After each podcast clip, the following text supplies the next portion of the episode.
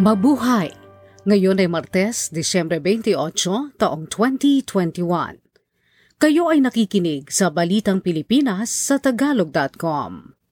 Sa ating pangunahing balita, 5,000 piso kada pamilya ibibigay sa mga apektado ng bagyong Odette. Apat na milyon katao sa Pilipinas naghirap dahil sa COVID. Pilipinas, nag-number one sa online porn. 5,000 piso kada pamilya ang ibibigay ni Pangulong Rodrigo Duterte sa mga malubhang na apektuhan ng bagyong Odette. Aabot sa 4 na bilyong piso ang ipapamahaging pera sa pamamagitan ng Department of Interior and Local Government para matulungan ang mga nasalanta ng bagyo. Magbibigay rin ang National Housing Authority ng isang daang milyong pisong tulong sa mga lalawigang nasira ng bagyong Odette. Sa pinakahuling tala ng National Disaster Risk Reduction and Management Council o NDRRMC, umaabot na sa 389 ang namatay dahil sa bagyo. 64 katao pa ang nawawala, samantalang 1,100 at 46 ang sugatan. Umaabot naman sa isang milyon, pitumput apat na libo, isandaan at anim na putsyam na pamilya o apat na milyon, dalawandaan at apat na libo, anim na raan at isa katao ang naapektuhan ng bagyo sa Mimaropa, Caraga, Bangsamoro Autonomous Region in Muslim Mindanao at sa Rehiyon 5, 6, 7, 8, 9, 10, 11 at 12. Sinabi pa ng NDRRMC na umaabot sa 500 at 6,000 apat na raan at apat na kabahayan ang nawasak dahil sa bagyong Odette.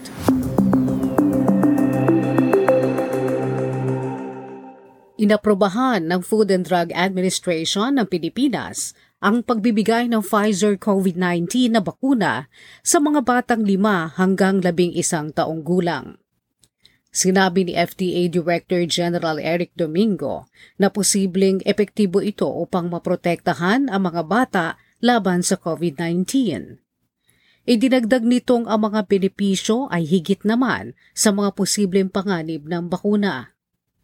Sinabi rin ni Domingo na kailangang umangkat ang pamahalaan ng tamang dose para sa mga bata at ito ay 10 microgram dose, mas maliit sa 30 microgram dose na ginagamit para sa edad 12 pataas.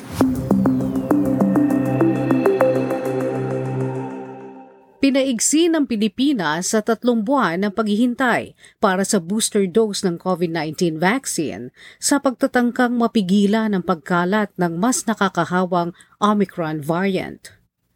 Ang mga adults o matatanda ay maaari masaksakan ng booster dose tatlong buwan makaraan ng ikalawa nilang dose ng bakuna, taliwas sa unang ipinatutupad na makalipas ang anim na buwan. Ang mga nasaksakan naman ng isa pa lamang na bakuna ay maaari nang makatanggap ng booster dose makalipas ang dalawang buwan.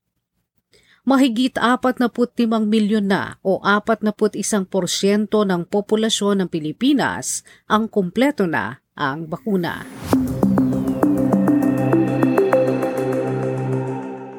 Nagpalabas na ng mga panuntunan ang Commission on Elections kaugnay ng implementasyon ng liquor ban at paglalagay ng checkpoint sa panahon ng eleksyon simula Enero 9 hanggang Hunyo 8 taong 2022. Ang mga checkpoint ng COMELEC ay itatayo ng Philippine National Police at Armed Forces of the Philippines na siyang magpapatupad ng pagbabawal sa pagdadala ng baril sa panahon ng eleksyon. Ipagbabawal din ang pagbebenta, pagbibigay, pag-aalok, pagbili, pagsisilbi at pag-inom ng mga nakalalasing na inumin sa anumang bahagi ng bansa mula Mayo 8, 2022 isang araw bago maghalalan at sa mismong araw ng halalan sa Mayo 9. Isang commander ng Bangsamoro Islamic Freedom Fighters o BIFF ang napatay sa pakikipag-engkwentro sa mga tropa ng gobyerno sa Maguindanao. Ayon sa Philippine Army, ang napatay ay si Zucarno Gilil alias Motorola, ang commander ng 8th Division at acting chief of staff ng BIFF Karyalan Faction. Ang BIFF ay isang militanteng organisasyon na humiwalay sa Moro Islamic Liberation Front.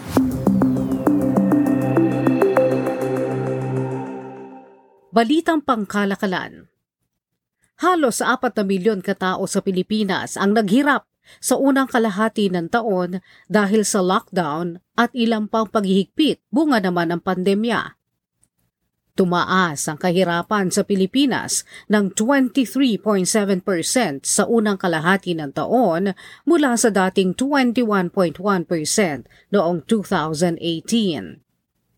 Maituturing na mahirap ang isang pamilyang may limang miyembro kung ang kanilang pinagsama-samang kita ay nasa 12,000 piso o 200 at 40 dolyar bawat buwan pababa.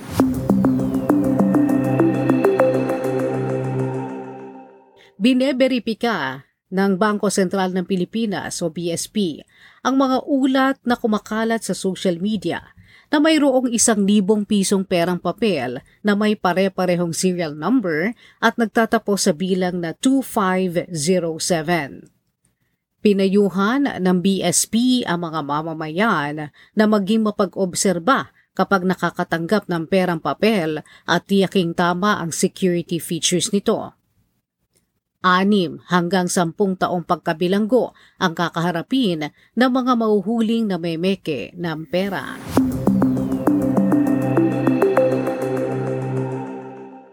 Bukas na muli sa publiko ang Manila Baywalk Dolomite Beach pero kailangan na magpabook online at may dalang vaccination card ang papasok dito. Tatlong daang bisita lang ang papayagang manatili sa loob ng Dolomite Beach kada isang oras. Hindi naman papapasukin ang mga batang edad 11 pababa dahil hindi pa bakunado laban sa COVID-19. Ang mga walang online booking ay papayagan ding makapasok kung dala ang kanilang vaccination card o certificate.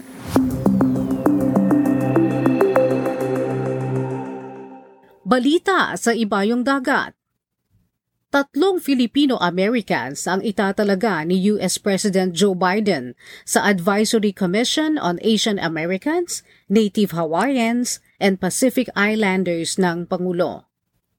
Ang mga Filipino-American na ito ay sina labor leader Luisa Blue, educator activist na si Amy Agbayani, at community health leader na si Teresita Batayola.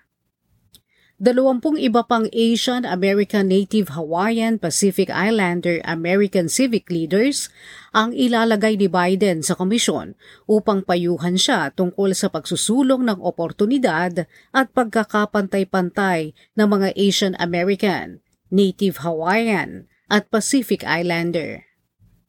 Papayuhan din ng komisyon ang White House kaugnay sa mga pulisiya na tutugon sa problema sa anti-Asian xenophobia, at karahasan at capacity building.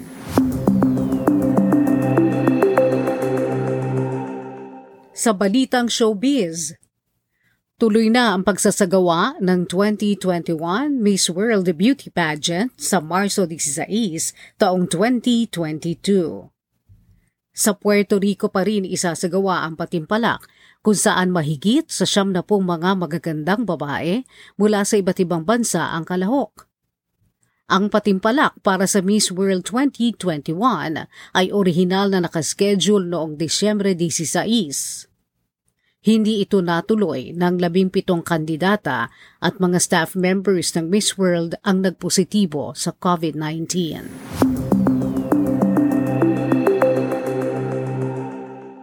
Balita sa Palakasan Nasungkit ng Team Philippines ang panalo sa Southeast Asian Squash Team Championships sa kauna-unahang pagkakataon laban sa Malaysian National Squad sa Bangkok, Thailand. Natalo ni Robert Garcia ang kasalukuyang SEA Games Men's Singles Silver Medalist, si Sunil Kumar Sivanesan. Winasak ni Raymark Bigornia, Thailand International Squash Men's Single Champion, si Sel Tai Jun Kian. Sinabi ng presidente ng Philippine Squash Academy na si Robert Backman na nakatulong ng husto ang sakripisyo at masigasig na training ng Team Philippines kahit na may pandemya. Sa balitang kakaiba, tuwang-tuwa tayong mga Pilipino kapag tayo ay nagna-number one. Pero Kapag kakatuwa ang dahilan ng pagiging number one, nakakatuwa pa rin ba? Nanguna ang Pilipinas sa listahan ng mga bansang pinakamatagal ang oras sa panonood ng porn sa isang pagbisita lamang sa site, ayon sa online porn site Pornhub sa kanilang 2021 Year in Review.